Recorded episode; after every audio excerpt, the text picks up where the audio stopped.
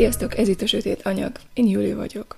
Ebben a True Crime podcastban megtörtént bűnesetekkel fogok foglalkozni, ismertekkel és kevésbé ismertekkel. Valószínűleg azért klikkeltél erre a podcastra, mert, ahogy engem is, téged is érdekelnek a krimik, a bűnügyek megfejtései, talán az elkövetők motivumai és a miértek. Ebben a podcastban szeretnék belenézni egy kicsit a sötétségbe, fejben tartva, amit Nietzsche mondott. Aki szörnyekkel küzd, vigyázzon, nehogy belőle is szörny váljék. És ha hosszasan tekintesz egy örvénybe, az örvény visszanéz rád. Az emberek fantáziáját mindig izgatták a bűnésetek, bár a jól eső borzongásra arra vonatkozik, ha hallgatjuk ezeket a sztorikat, és nem a szereplői vagyunk. Természetesen nem felejtem el, hogy emberekről lesz szó, akik nevettek, sírtak és élték az életüket csak úgy, mint te, meg én, és akik életüket vesztették, gyakran erőszakos halált haltak. Kutatásaim közben próbálok odafigyelni arra, hogy a tényeket közöljem, nem szándékom összeesküvés elméletek gyártása vagy továbbítása. Az eseteket, amennyire lehetséges, szeretném pszichológiailag megvilágítani. Az esettel kapcsolatos posztokat megtalálod a Sötét Anyag Instagram oldalon. És már itt felhívnám a figyelmet, hogy az epizódok a nyugalom megzavarására alkalmas részeket, hanghatásokat tartalmaznak.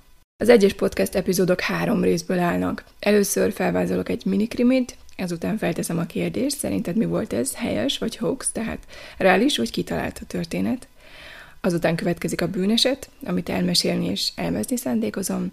Végül az epizód végén megtudhatod, hogy a minikrimi tényleg megtörtént-e, vagy sem, és ha igen, akkor hogyan.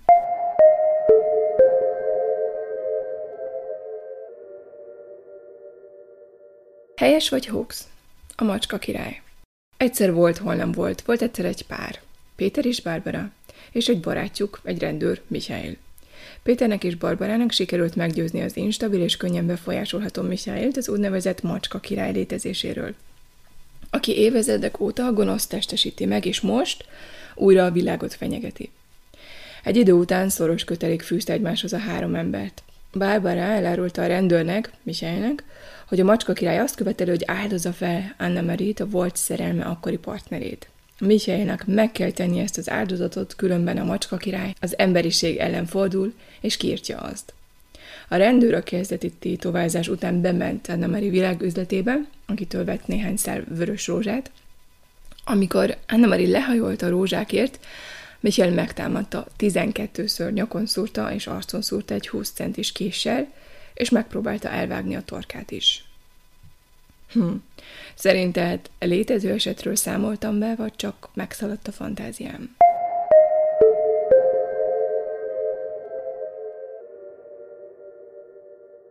...2013. februárjában a Los Angeles-i Cecil Hotel vendégei elkezdtek panaszkodni a csapvízre. A víznyomás hagyott némi kívánnivalót maga után, néha szó szerint csak csöpögött a csapból.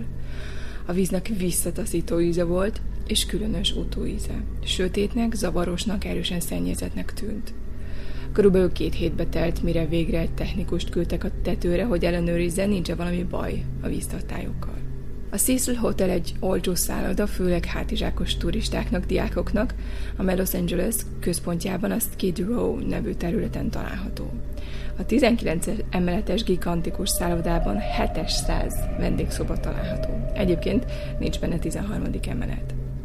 A Cecil szállodát 1924-ben építették eredetileg luxus kategóriásnak üzleti utazók és gazdag turisták számára. A szálloda két és fél millió dollárba került. Pazar, márvány lobbival büszkélkedhetett, olómüveg ablakokkal, cserepes pálmákkal és alabástromb szobrokkal. De a megnyitást követő öt éven belül az Egyesült Államok a nagy világválságba süllyedt. A Skid Road pedig egyre inkább benépesítették a hajléktalanok, a 6 kilométeres körzetben néha tízezer hajléktalan is élt az utcákon. Emellett drogdílerek és szexmunkások találkozó helyévé vált.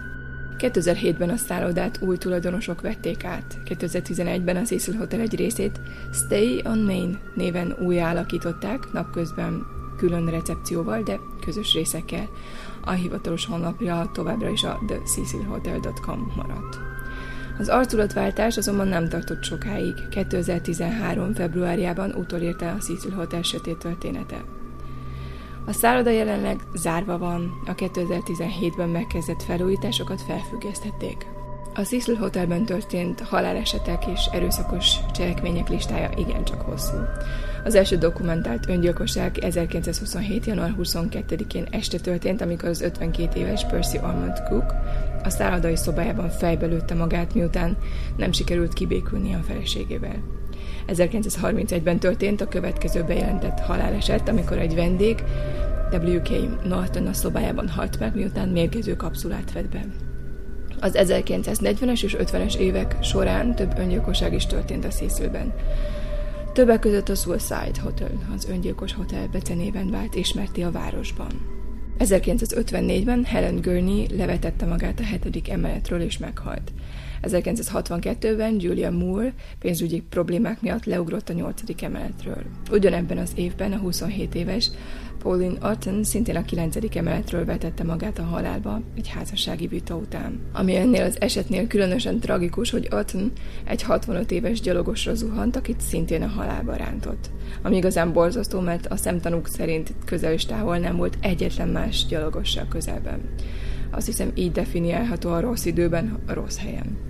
A Room Spook a szállodai haláleseteket nyomon követő weboldal legalább 13 öngyilkosságot sorol fel, amelyek a szállodában történtek. De az öngyilkosságokon kívül a Cecil történetében más erőszakos és nyugtalanító események is szerepelnek. 1964-ben egy Pigeon Goldie, az nevű nyugdíjas távértékesítőt, akit a szálloda jól ismert és kedvelt hosszú távú lakója volt, holtan találják a szobájában. Megerőszakolták, leszúrták, megcsonkították, a szobáját feldolták. Az elkövetőnek a mai napig nincs nyoma. Az 1980-as években a hotel volt Richard Ramirez sorozatgyilkos lakhelye, a 14. emeleten lakott. A Night Stalker, azaz éjszakai zaklató néven is ismert gyilkos 1984 és 85 között rendszeresen indult rablásokra, az egyik áldozata 44 éves Maxine Zezera volt, akit először késsel megcsonkított, majd a férje mellett agyonlőtte. Két hónappal később Ramirez egy kalapáccsal agyonverte a 83 éves Melville Kellert, amikor a nő megerőszakodása nem sikerült. Összesen 13 különlegesen brutális gyilkosság és számos nem erőszak tulajdonítható a Night Stalkernek, és ezek közül néhányat a Cecil Hotelben töltött 6 hét alatt követett el. 1985. augusztus 30-án a Los Angeles-i lakosok egy csoportja észrevette őt az utcán, és megakadályozták őt a menekülésben, amíg a rendőrség meg nem érkezett. 1989-ben Ramirez-t 13 gyilkosságért ítélték el, és a gázkamrás halára ítélték, de ügyvédje addig-addig ügyeskedett, hogy a halálos ítéletet sohasem hajtották végre. 2013-ban a halálsoron rákos megbetegedésébe halt bele. 1991-ben az osztrák sorozatgyilkos Jack Ontavega, akit a bécsi erdőszörnyetegének is neveztek, a Cecil Hotelben szállt meg. Egy évvel korábban Ontavégelt, aki, akit valójában életfortitlani börtönbüntetése ítéltek, hírességek segítségével engedték ki a börtönből. Jack Untavega valószínűleg azért szállt meg a Cecilben, mert Ramirez bünteteit akarta tanulmányozni. Visszatérve az utcára, folytatta a gyilkosságokat. Untavega hét prostituáltat ölt meg, mielőtt Los Angelesbe jött, és további három nőt folytott meg saját melltartójukkal a Cecil Hotelben, amíg végre sikerült őt elkapni.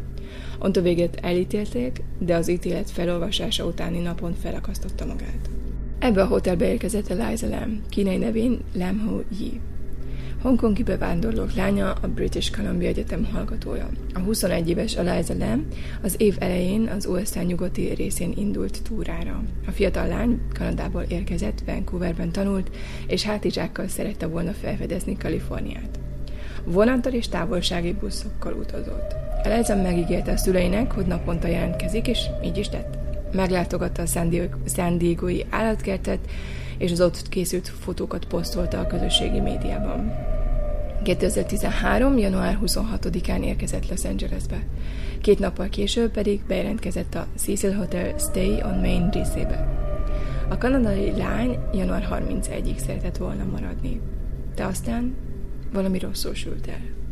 2013. február 1-én azon a napon, amikor a tervek szerint kijelentkezett volna Cecilből és Santa Cruzba utazott volna, Szülei hiába vártak üzenetre a lányuktól. Aggodalmunk egyre nőtt, hívták a rendőrséget, végül maguk is Los Angelesbe repültek. Eliza eltűnt. A rendőrség kutyákkal szállt ki, kikérdezte aztán a vendégeit és személyzetét, plakátokat készített. Ami addig kiderült, az a következő volt. Eliza kezdetben egy közös szobát kapott a szálloda ötödik emeletén. Szobatársai azonban viszonylag hamar panaszt tettek bizonyos furcsa viselkedés miatt, és ezért Elizát két nap után saját szobába költöztették. A szálloda személyzete, akik látták aznap Elizát, azt állították, hogy végig egyedül volt. A rendőrség átkutatta a szállodát, Lem szobáját, és kutyákkal járták végig az épületet, beleértve tetőt is. A kutyák egy ablak közelében elvesztették Eliza nyomát. De nem kutattunk át minden szobát, mondja később Rudy Lopez őrmester. Ezt csak akkor tehetük volna meg, ha alapos gyanunk lett volna arra, hogy bűncselekményt követtek el. A szállodán kívül Katie Orphan, egy közeli könyvésbolt, a The Last Bookshop vezetője volt az egyetlen személy, aki emlékezett rá, hogy látta őt aznap. Aki szerint Eliza társaságkedvelő volt, nagyon élénk, nagyon barátságos, ajándékokat szerzett be, hogy hazavigye a családjának, és amiatt aggódott, hogy a könyvek esetleg túl nehezek lesznek neki az utazás során. Február 6-án, egy héttel azután, hogy Lemet utoljára látták, a Los Angeles-i rendőrség úgy döntött, hogy segítségre van szükség a képével ellátott szórólapokat raktak ki a környéken és az interneten. A médián keresztül felhívták a lakosság figyelmét erre az ügyre. Aztán 2013. február 13-án, miután egy újabb egy hétig semmi nyoma nem volt Lemnek, a rendőrség egy videót tett közzé a honlapján, amelyen a Cecil Hotel egyik liftjének biztonsági kamerájának négy perces felvétele látható. A videót én is többször megnéztem, a felvétel minősége nagyon rossz. Ha érdekel, posztoltam az Instagram oldalon a linket a videóhoz. A videó alatt sok ezer komment található. Teljesen emberi dolog, hogy megpróbálod értelmezni az emberi viselkedést. Ez automatikus folyamat és segít az együttélésben, a túlélésben.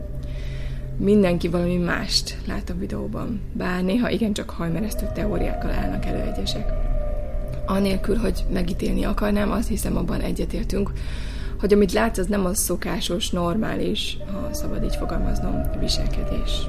De pontosan mi látható a videón? Ismerni a háttértörténetet és tudni, hogy ezek az utolsó felvételek, amelyeket Eliza még él, már magában is szörnyű, de a filmfelvétel maga bizarr és nyugtalanító. Megpróbálom pontosan leírni, hogy mi is történik. Eliza piros kabátot, szürke pólót és sötét szoknyát visel bemegy a szálloda liftjébe, valami számomra érthetetlen okból csomó gombot megnyom, felegyenesedik, aztán a lift egyik sarkába áll. A lift nem mozdul, az ajtó nyitva marad. Néhány másodperc múlva Liza megmozdul, lassan, óvatosan néhány lépést tesz a lift ajtaja felé, aztán hirtelen kihajol, és jobbra és balra néz ki a liftből. Aztán vissza a liftbe, a lift közepébe. Ezután háttal a lift egyik oldalához simul, majd egy sarokba bújik, és mintha tartana valakitől, és nem akarná, hogy észrevegyék őt. A lift ajtaja még mindig teljesen nyitva. Eliza néhány másodperc múlva az ajtóhoz megy.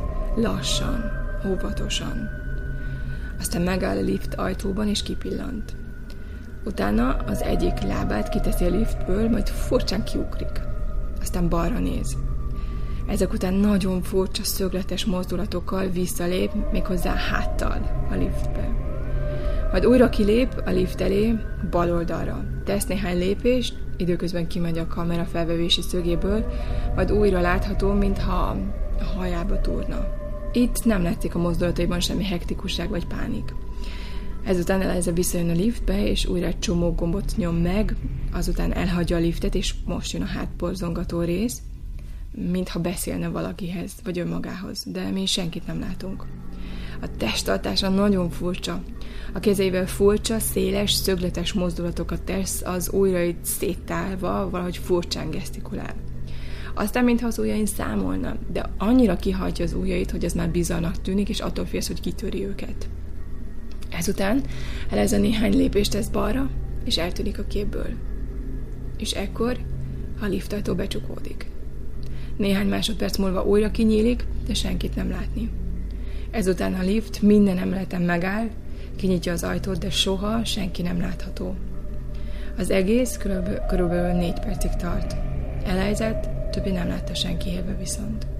A videó körbejárta az internetet, vírusként terjedt el. A nézők nyugtalanítónak találták. Kérdések halmozódtak. Vajon drogozott, paranormális dolgokat látott, démonok szállták meg, Vagy a Cecil átkacsopott le rá? Rejtőzködött? Ha igen, kitől? Veszélyben van? Vagy manipulálták a videót? A kérdések egyre gyűltek, az internetes szenzációhajház önjelölt nyomozók egyre jobban gerjesztették magukat és a követőiket. Több összeesküvés elméletíró úgy véli, hogy a videót a megjelenés előtt átszerkesztették. Feltételezésük szerint a videó felvételből körülbelül 54-55 másodpercet vágtak ki, az időbélyeget felismerhetetlenné tették, és a videót lelassították. A feltételezett szerkesztés egy, egyik magyarázata egyébként, hogy a rendőrség esetleg más ártatlan emberek személyazonosságát akarta védeni, akik szintén láthatóak voltak a videóban, ezért vágták ki azokat a másodperceket. Azonban a rendőrség és a szülők egyre kevesebbet vagy egyáltalán nem beszéltek a médiákkal. Az információs vákumot az interneten borjánzó összeesküvés elméletek töltötték ki, amelyeket a Leave-ből készült furcsa videó táplált. E felvétel és a szálloda története nélkül az ügy valószínűleg soha nem kapott volna ekkora figyelmet. A videó Lem furcsa viselkedése miatt világszerte érdeklődést keltett az ügy iránt, széles körben elemezték és vitatták. És az internet egyszerűen rákattant erre az ügyre, ha szabad így fogalmaznom. Széles körben újra és újra közzétették. Csak a YouTube-on 2021 májusáig több mint 30 milliószor kattintottak rá a videóra, és mindegy 36 ezer alkalommal kommentálták. Az önjelölt internetes detektívek pedig nyomozásba kezdtek és megszülettek az első teóriák. Mint hiába. Eliza nem a videó közététele után is eltűnt maradt. A nyomozás, a rendőrség nyomozása pedig nem haladt. Február 19-ének reggeliig. Addig is a Cecil Hotel és a Stay on Main szálloda működése a szokásos módon folytatódott. A vendégek ki és bejelentkeztek. Eliza eltűnése után azonban majdnem három héttel a szálloda vendégei panaszkodni kezdtek az elégtelen víznyomásról, feketés elszíneződésről és a víz furcsa ízéről és szagáról. A szálloda vezetősége nagyon lassan, de reagált, és elküldte Santiago López, a szálloda karbantartóját, hogy járjon a víz probléma végére. Ehhez fel kellett mászni a szálloda épületének tetejére. Négy nagy tartály látta el vízzel a szállodát, amelyek a fürdőszobákat, a szálloda konyháját és a kávézót látták el vízzel. A tetőn található tartályok hatalmasak, ezer galonosak voltak, ami úgy 3800 litert jelent. Lopeznek létrára volt szüksége, hogy belenézzem. Felérve észrevette, hogy az egyik tartály ajtaja nyitva volt. Santiago López hátborzongató felfedezést tett. A vízben egy fiatal nő mesztelen teste úszott, arccal felfelé. A vízben pedig egy piros kabát, szürke póló és sötét szoknya. A szálloda azonnal riasztotta a rendőrséget és a tűzoltóságot. A tartályt leengedték, és mivel a karbantartási nyílás túl kicsi volt ahhoz, hogy a holtest eltávolításához szükséges felszerelés elférjen benne, oldalában nyílást vágtak, amin keresztül aztán eltávolították a holtestet. A nyomozás megkezdődött, hogyan került a fiatal nő a szálloda tetején levő víztartályba, és hogyan mászott volna fel a 21 éves lánya tetőre. Vajon egyedül is bejuthatott a tartályba, vagy valaki így akart megszabadulni a holttestől. Santiago López azt vallja a rendőrségen, hogy a tetőn riasztó van. A riasztás csak a szálloda személyzetet tudta kikapcsolni egy kulcsal. A szálloda tetejére vezető ajtók és lépcsők zárva vannak, és csak a személyzet rendelkezik a jelszavakkal és a kulcsokkal, és állítólag minden próbálkozás riasztást váltott volna ki. A szálloda tűzlépcsője azonban lehetővé tehette Eliza számára, hogy kiátsza ezeket a biztonsági intézkedéseket. Emlékszel? A kutyák a szaknyomait egy ablak közelében veszítették el. Teóriák és összesküvés elméletek. A Cecil elárulja neked, hogy mi elől menekülsz mondta Steve Erickson újságíró. Több elmélet is próbálja magyarázni a videót. Nézzünk ezek közül néhányat. 1. Elijah-t meggyilkolták, vagy a halálba kényszerítették. Az elmélet szerint valaki a Cecil Hotelben, talán a sok száz lakó egyike, vagy a szálloda személyzete, akarat ellenére a tájhoz vezethette és kényszeríthette, hogy beszálljon. Valaki elég jól ismerhette a szállodát ahhoz, hogy elkerülje a biztonsági kamerákat, és Szó volt egy nagyszabású eltusolásról is. A szálloda személyzete ugyanazt állította, hogy a tetőre nyíló ajtóriasztást váltanak ki, ha az arra felhatalmazott személyeken kívül bárki más ki is nyitná, a tetőre pedig csak úgy lehetett volna feljutni, hogyha Eliza felmászik az épület oldalán levő keskeny tűzlétrán. és itt csak egy csúszás választotta volna el attól, hogy a halálba zuhanjon. Egyébként a tartályokon levő graffitik és a Cecil Hotelben forgató youtuberek bebizonyították, hogy valójában elég könnyű volt feljutni a tetőre, minden probléma nélkül. Rengeteg elmélet van arról, hogy kiárthatott neki. A hírek szerint a halála előtt látták Elizet két férfival bemenni a szállodába, akik egy kis dobozt adtak át neki. A férfiakat azonban azonosították, és a dobozról kiderült, hogy az a The Last Bookshopból származik, ahova az utolsó napon látogatott el. Bár ez a válasz erre a kis rejtére az embereket még mindig nem győzte meg. Mert hogy Eliza a blogjában arról is posztolt, hogy új emberekkel akar találkozni, és fel akarja fedezni a világot. Talán valaki olyan végzett vele, akivel online találkozott? A Cecil Hotel, ahogy már említettem, a Skid Row-ban található, amely nagyon veszélyes helyként ismert. Egyesek elméleteket gyártottak, hogy elrabolhatták, vagy találkozhatott valakivel a szállodában, vagy annak környékén, aki aztán a halálát okozhatta. A szálloda szállásként is működött olyan emberek számára, akik nem tudnak kauciót fizetni. Ez azt jelentette, hogy vonzotta a bűnözőket, a szökésben levő embereket, vagy azokat, akik épp most szabadultak a börtönből, és nem tudtak máshol lakni. A szállodaigazgató elmondta, hogy a hotelnek sok biztonsági problémával kellett szembenéznie, és hogy több ezer segélyhívások volt. 2. Dark Water, a sötét víz kapcsolat.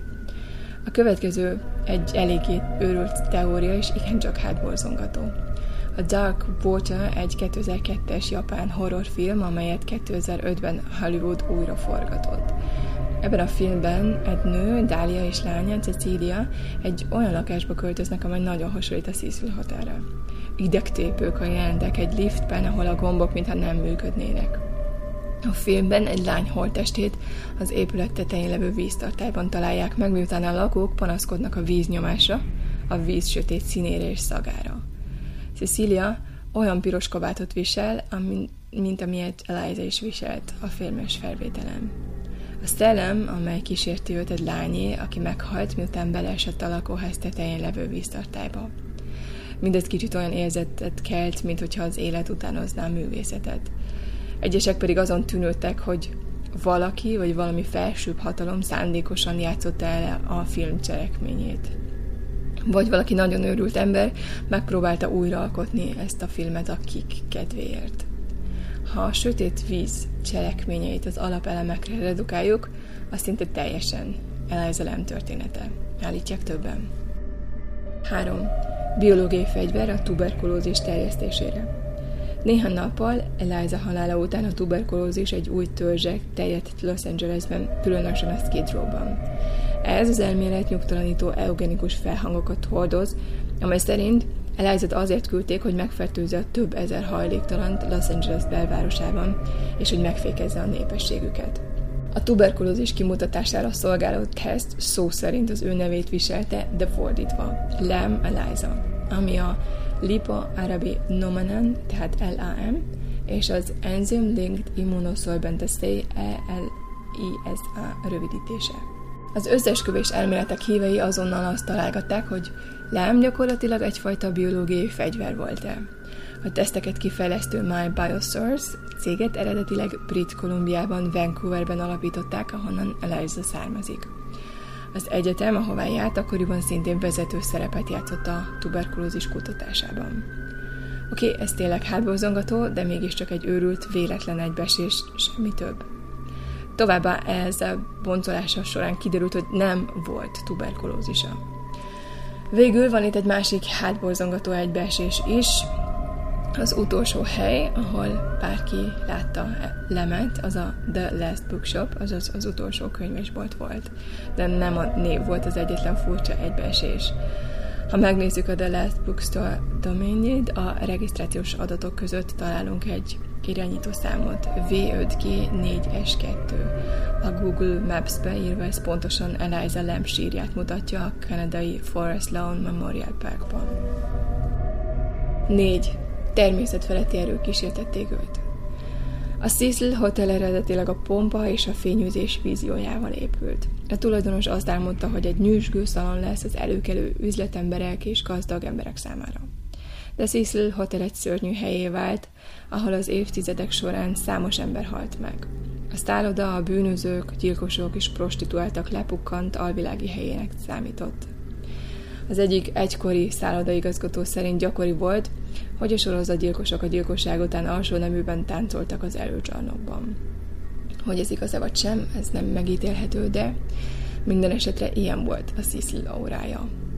Tagadhatatlan, hogy a Cecil Hotelt egyfajta dermesztő sötétség veszi körül. Egyesek azon tűnődnek, hogy Lázát vajon megszállt el valamelyik lény sok közül, akik abban az elátkozott szállodában veszítették életüket.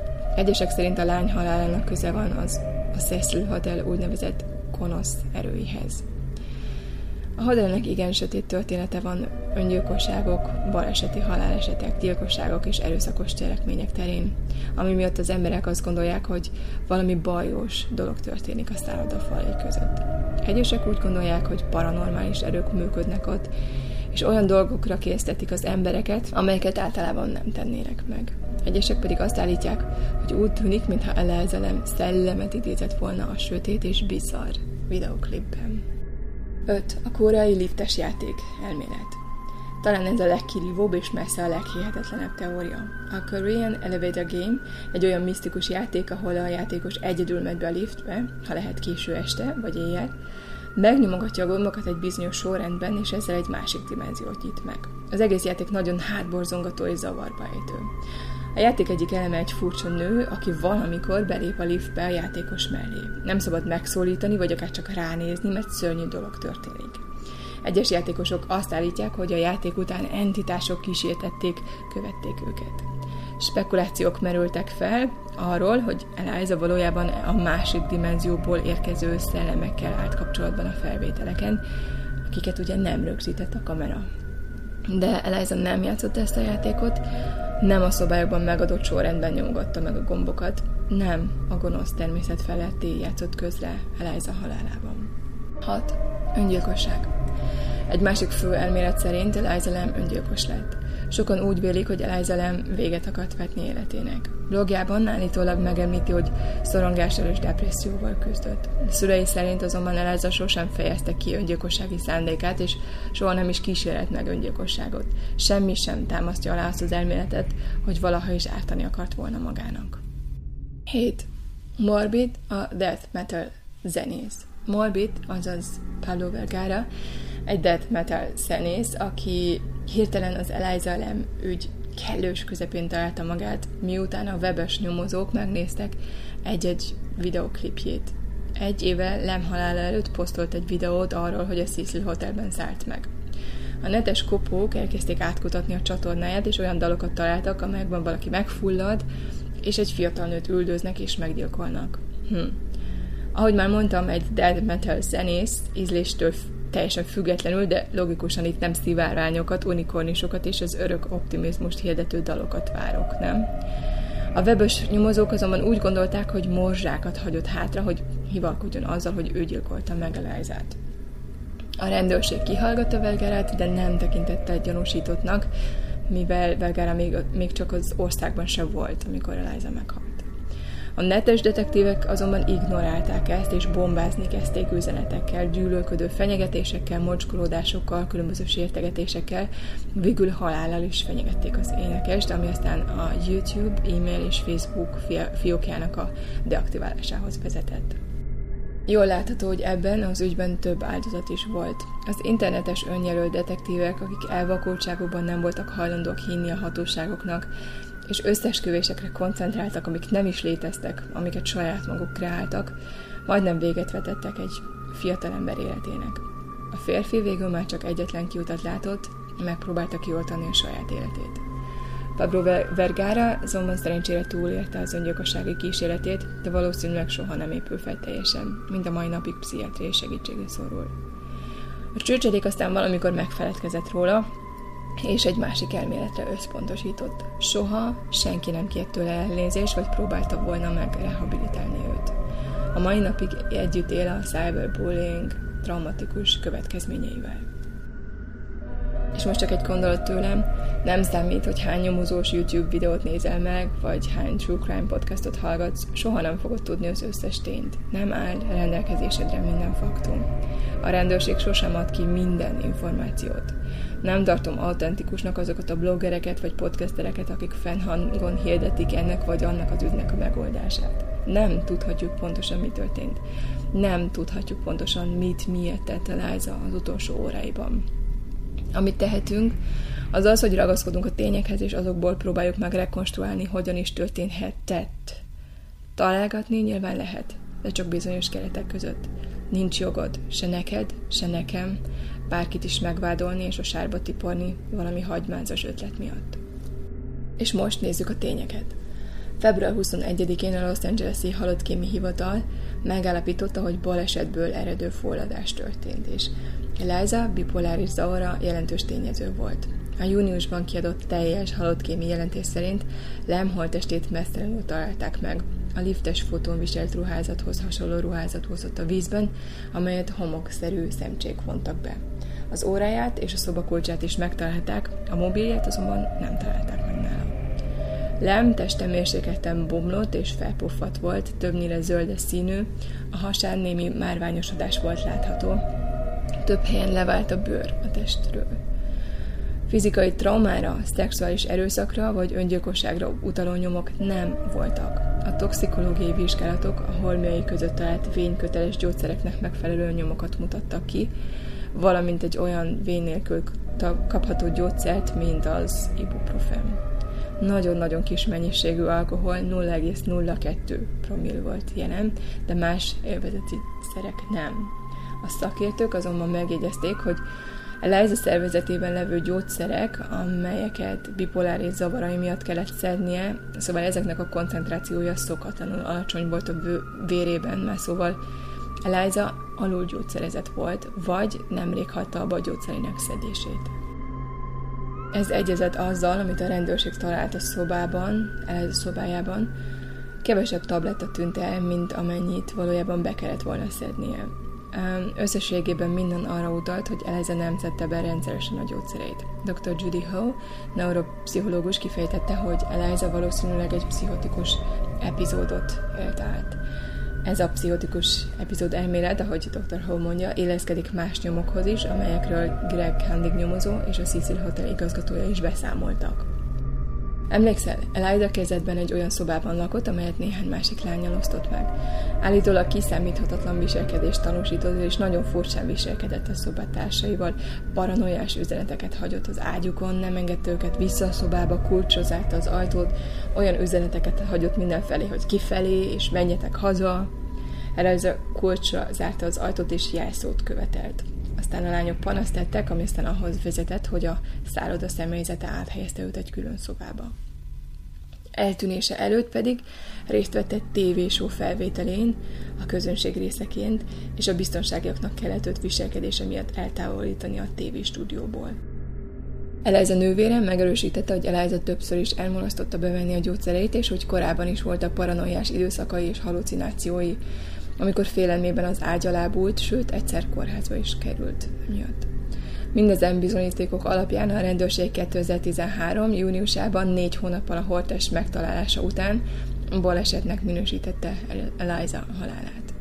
A rendőrség úgy véli, Eliza a betegségéből kifolyólag talán halucinált, és talán félelmében a szálloda tetejére menekült, és a víztartályban bújt el, védelmet keresve. A vízből azonban nem tudott kiszállni, és végül megfulladt. Egy fiatal lány feljut a Cecil Hotel tetejére. Megtalálja a módját, hogy eligazodjon a csövek között. Felmászik egy három méteres tartályra, kinyitja a federet, bemászik, kockáztatva, hogy megfullad. Nem, senki épeszően nem tenne ilyet, ugye? De Eliza nem volt idézőjelben normális lelkiállapotban. És ez egy olyan elmélet, amely nem a spekulációkon, hanem a tényeken alapul.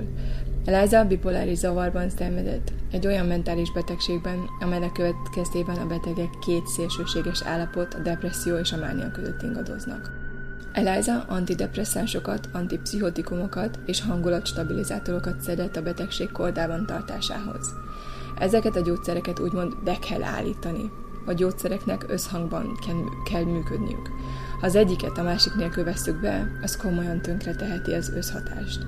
És pontosan ez történhetett.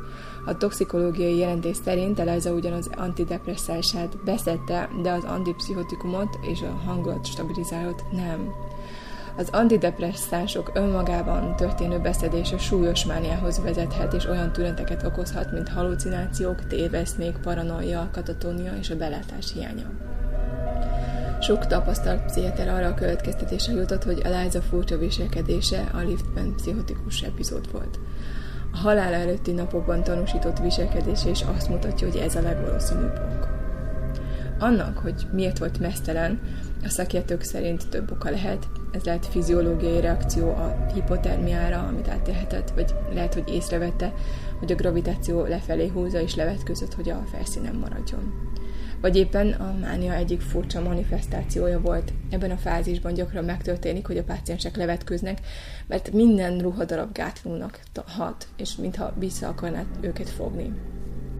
Elezelemnél tehát bipoláris zavart diagnosztizáltak. Négy gyógyszert írtak fel neki a zavarai kezelésére. Családja szerint, akik megpróbálták titokban tartani mentális betegségének történetét, Lemnek nem voltak öngyilkossági gondolatai vagy kísérletei, bár egy jelentés szerint korábban egy rövid időre már eltűnt. Eliza betegségének egyik sajátossága, hogy az érintett egyik pillanatról a másikra az egyik végletből a másikba esik. És mindkét epizód, a depressziós és a mániás epizód is nagyon veszélyes lehet. Mivel Eliza az antidepresszívumot beszette, az antipszichotikumot azonban nem, valószínű, hogy a kémiai egyensúly megbomlott az agyában, és az antidepresszívum hatása még jobban a mániába nyomta őt. A bipoláris zavar, úgy is ismert, mint mániás depresszió, egy pszichiátriai korkép, ahol a mánia, vagy hipománia, vagy kevert fázis, és a klinikai depresszió váltakoznak. Egy bipoláris zavarban szenvedő e- beteg extrém, szélsőséges hangulat ingadozásokon megy keresztül, amelyek akár hónapokig is eltarthatnak. A mániának ezek a tünetei. Grandiozitás, fokozott önértékelés, iszonyú szuper vagyok, bármit meg tudok csinálni. Nagyon lecsökkent alvásigény, néhányan mindössze csak két-három órát alszanak naponta. Fokozott beszédkésztetés, non-stop beszéd. Gondolatrohanás, rettenetesen sok ötlete van. Könnyen elterelhető figyelem, szokatlanul felfokozott aktivitás. Nem bír nyugton maradni, folyton mennie kell, csinálnia kell, csinálnia kell valamit. Nyugtalanság. Kritikálatlan, meggondolatlan cselekedetek. Például az élető veszélyes helyzetekbe is beleugrik, mint például ismeretlenekkel kerül szexuális kapcsolatban mindenfajta védekezés nélkül, vagy különösen veszélyes helyeket, helyzeteket keres fel, vagy pedig éppen iszonyatosan nagy pénzösszegeket ad ki, mondjuk vesz egy autót, vagy egy lakást. A depressziós fázis tünetei a nap legnagyobb részében levert a hangulata, majdnem minden nap. Az örömérzet jelentősen csökkent, már semmi nem okoz örömet. Hirtelen megváltozik az étvágya, jelentősen felszed, vagy lead jó néhány kilót. Álmatlanságban szenved, vagy a nap legnagyobb részét áttalussza. Pszichomotoros nyugtalanság vagy levertség tapasztalható folytonosan fáradt vagy csökkent az energiaszintje. Koncentrációs és gondolati képességei is csökkennek. Negatív gondolatok körforgása tipikus, feleslegesség vagy az ok nélküli bűntudatérzés. Halállal, öngyilkossággal kapcsolatos gondolatok bukkannak fel, esetleg öngyilkossági kísérletek történnek. A bipoláris zavar súlyos mániás, súlyos depressziós és súlyos kevert fázisaiban előfordulhatnak a pszichózis tünetei. A pszichózis vagy a pszichotikus állapot egy tünet együttes, amelynek a lényege, hogy a kapcsolat a világgal csökken, vagy teljesen megszűnik. A személy nem képes észlelni, mi a realitás, és ez viselkedésére, gondolkodására és érzelmi világára is kihat. Ezek közé tartoznak a téveszmék, a halucinációk és a kataton állapotok. Pszichózis esetén megfigyelhetők felgyorsult, inkoherens gondolatok, vagy akár annak szöges ellentéte, a meglaksultság, az elakadás. Nagyon gyakran logikai kapcsolatok sem figyelhetők meg. A személy asszociációi fellazulnak, nincs kapcsolat a mondatai között. Az is előfordulhatott számunkra teljesen értelmetlen vagy ismeretlen jelentésű szavakat alkot és használ. A rendőrség 2013. júniusában tehát lezárta az ügyet. Szerintük Eliza mentális problémákkal küzdött, és a szállodai tartózkodása alatt pszichózisba esett. Valahogy feljutott az egykori Cecil szálloda tetejére, felmászott a tűzlétán a tartályhoz, kinyitotta azt és beleugrott a vízbe. Nem tudott kijutni a tartályból, talán pánikba esett, végül megfulladt. Ez a rendőrség lehangoló, nagyon pragmatikus magyarázata Eliza eltűnésének tragédiájára. A történet így ér véget. Az internetes nyomozók tévedtek. A rendőrség nem akart eltusolni semmit. Nem volt összeesküvés, bármennyire is szeretnék ezt egyesek. Nem volt természetfeletti. Nem a spanyol zenész volt. Nem a gonosz lelkek a Cecil Hotelből.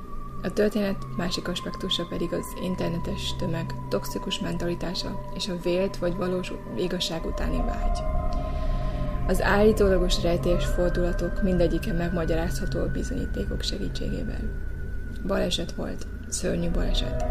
Talán Eliza, a családja és a szálloda nem fogta fel a súlyos mentális zavar teljes mértékét. Talán nem lett volna szabad egyedül utaznia. Ki tudná ezt megmondani? És ha magad is problémákkal küzdködsz, vagy ismersz valakit, aki szenved és segítségre szorul, ingyenes és anonim segítséget kaphatsz a 116-123-as telefonszám alatt a nap 24 órájában, bármely szolgáltatótól ingyenesen hívható. Még egyszer, 116 123. Krízis helyzetek, elkerülhetetlen élethelyzetek mindig adódhatnak. Ha a tested nincs jól, orvoshoz mész. Ha a lelked nincs jól, miért ne kérnél lelki segítséget? Van egyfajta kulturális félelmünk a mentális problémáktól, de ennek meg kell változnia. Meg kell változnia a hozzáállásunknak, mert az utóbbi évtizedekben ugrásszerűen megnőtt a pszichikai betegségek rátája. És mivel első pillantásra egy pszichikai probléma talán nem, vagy nem azonnal felismerhető, tudnunk kell még a szimptomák, a red flags, és ha felismerjük őket, akkor talán megakadályozhatunk néhány balesetet, segíthetünk másoknak visszatalálni az életbe, könnyíthetünk valaki szenvedésén. Ne szégyeljük, és kérlek, ne stigmatizáljunk. Sokszor már az is segít, ha elmegyünk, segítséget kérünk, és az esetleges zavar vagy probléma nevet kap. És még egy dolog, a betegségek túlnyomó része kezelhető, gyógyítható.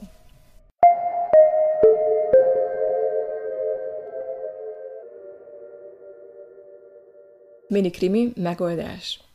Ez a bizarr történet sajnos igaz. Az esetre mindenki emlékszik, Katzenkönig Fall néven vált ismerté a német nyelvterületeken. Egyébként Németországban a 80-as években történt meg.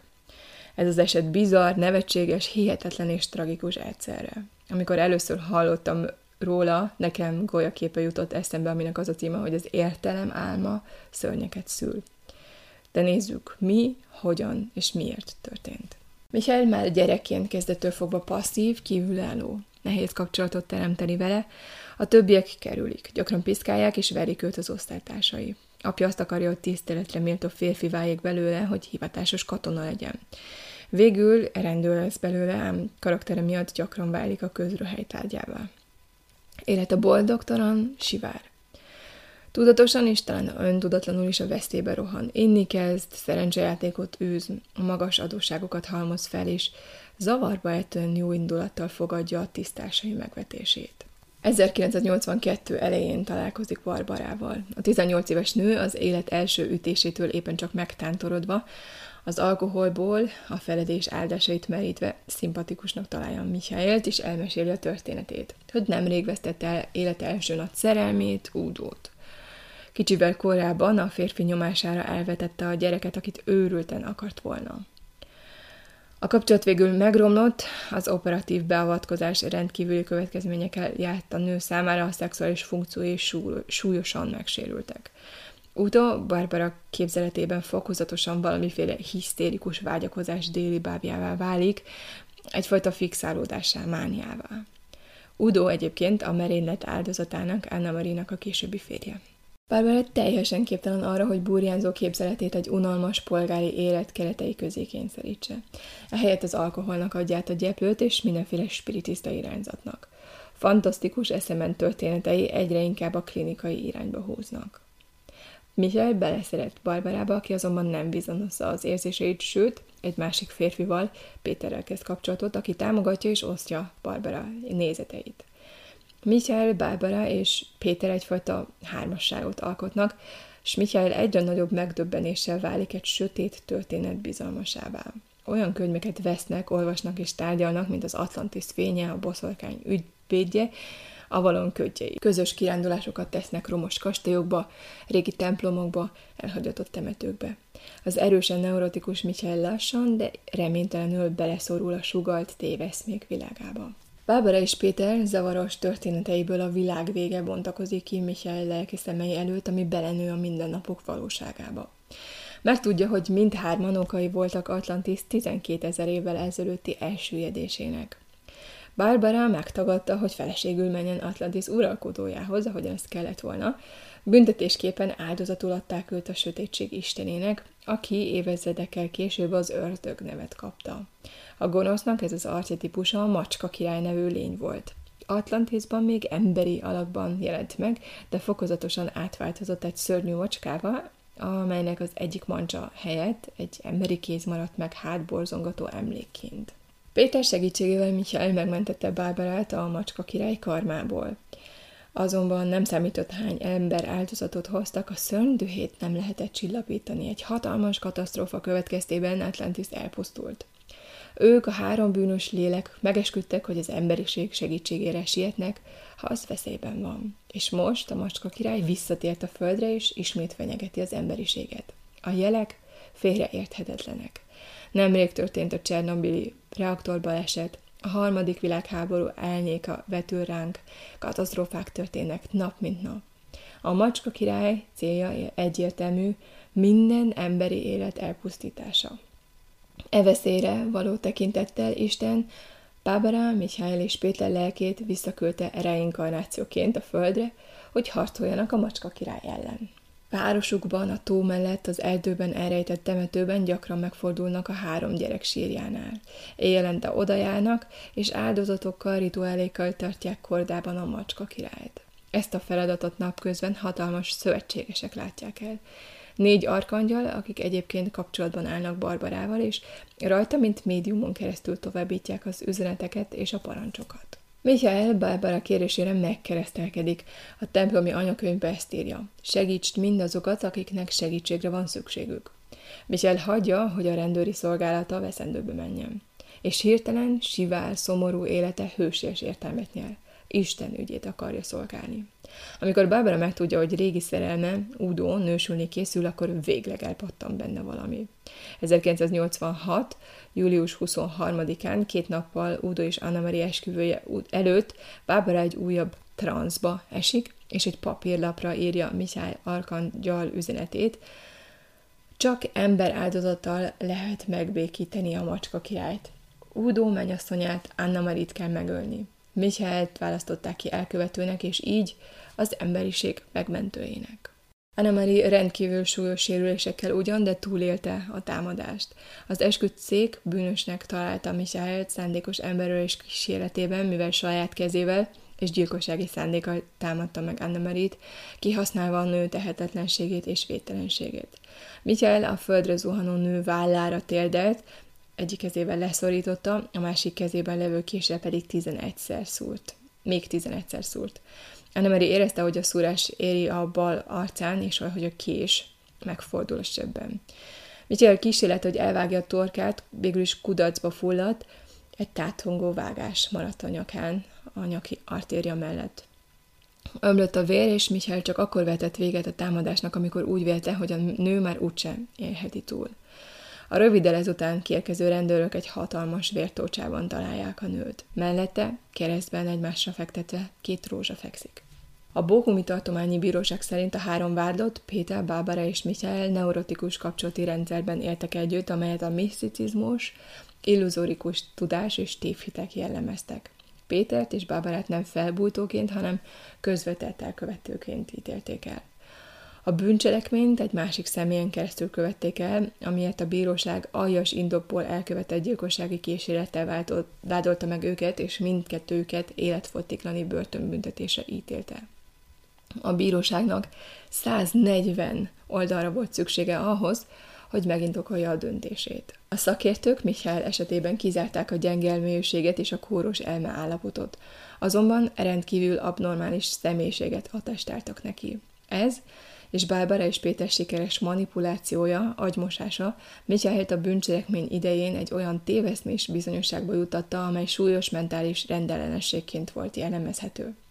Michael azonban még mindig képes volt felismerni, hogy a tettei helytelenek, és nem fosztották meg az önkontroll képességétől. Ezért nála jelentősen csökkentett bűnösséget feltételezték, és kilenc év szabadságvesztésre ítélték. Mindhárom vádlott megtámadta a regionális bíróság ítéletét. Az 1989. januárjában tartott újra tárgyalás enyhébb ítélteket hozott. Barbara 14, Péter 11, Michael pedig 8 év szabadságvesztésre ítélték. Ez volt a Sötét Anyag első epizódja, remélem tetszett a rész. Az Instagram oldalon megtalálod a képeket, linkeket és egyéb extra információkat erről az ügyről. Keress rá a Sötét Anyag True Crime podcastra. Hamarosan újra jelentkezem, addig is nézz a hátad mögé, és szárd az ajtót.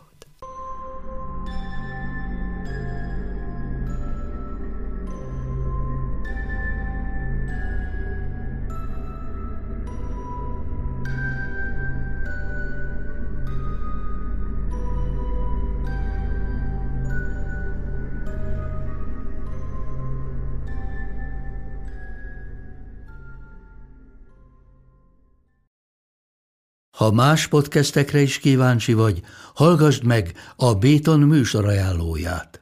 El tudod képzelni, hogy a podcastet, amit éppen most hallgattál, fél év múlva már a mesterséges intelligencia generálja? Mi sem. De ha érdekel, eljött már a gépek lázadása. Hallgass bele az Embertelen podcastbe. Orsós Lajos vagyok, a műsor házigazdája. Egyelőre még élőben. Egyelőre. Fedezzük fel együtt, hogyan ismerkedik, randizik, mesél és vitatkozik Betty és Péter, két teljesen mesterséges intelligencia. Lajos, a podcast címét mond még egyszer, Léci. Oké. Okay. Embertelen podcast. Ez a műsor a Béton közösség tagja.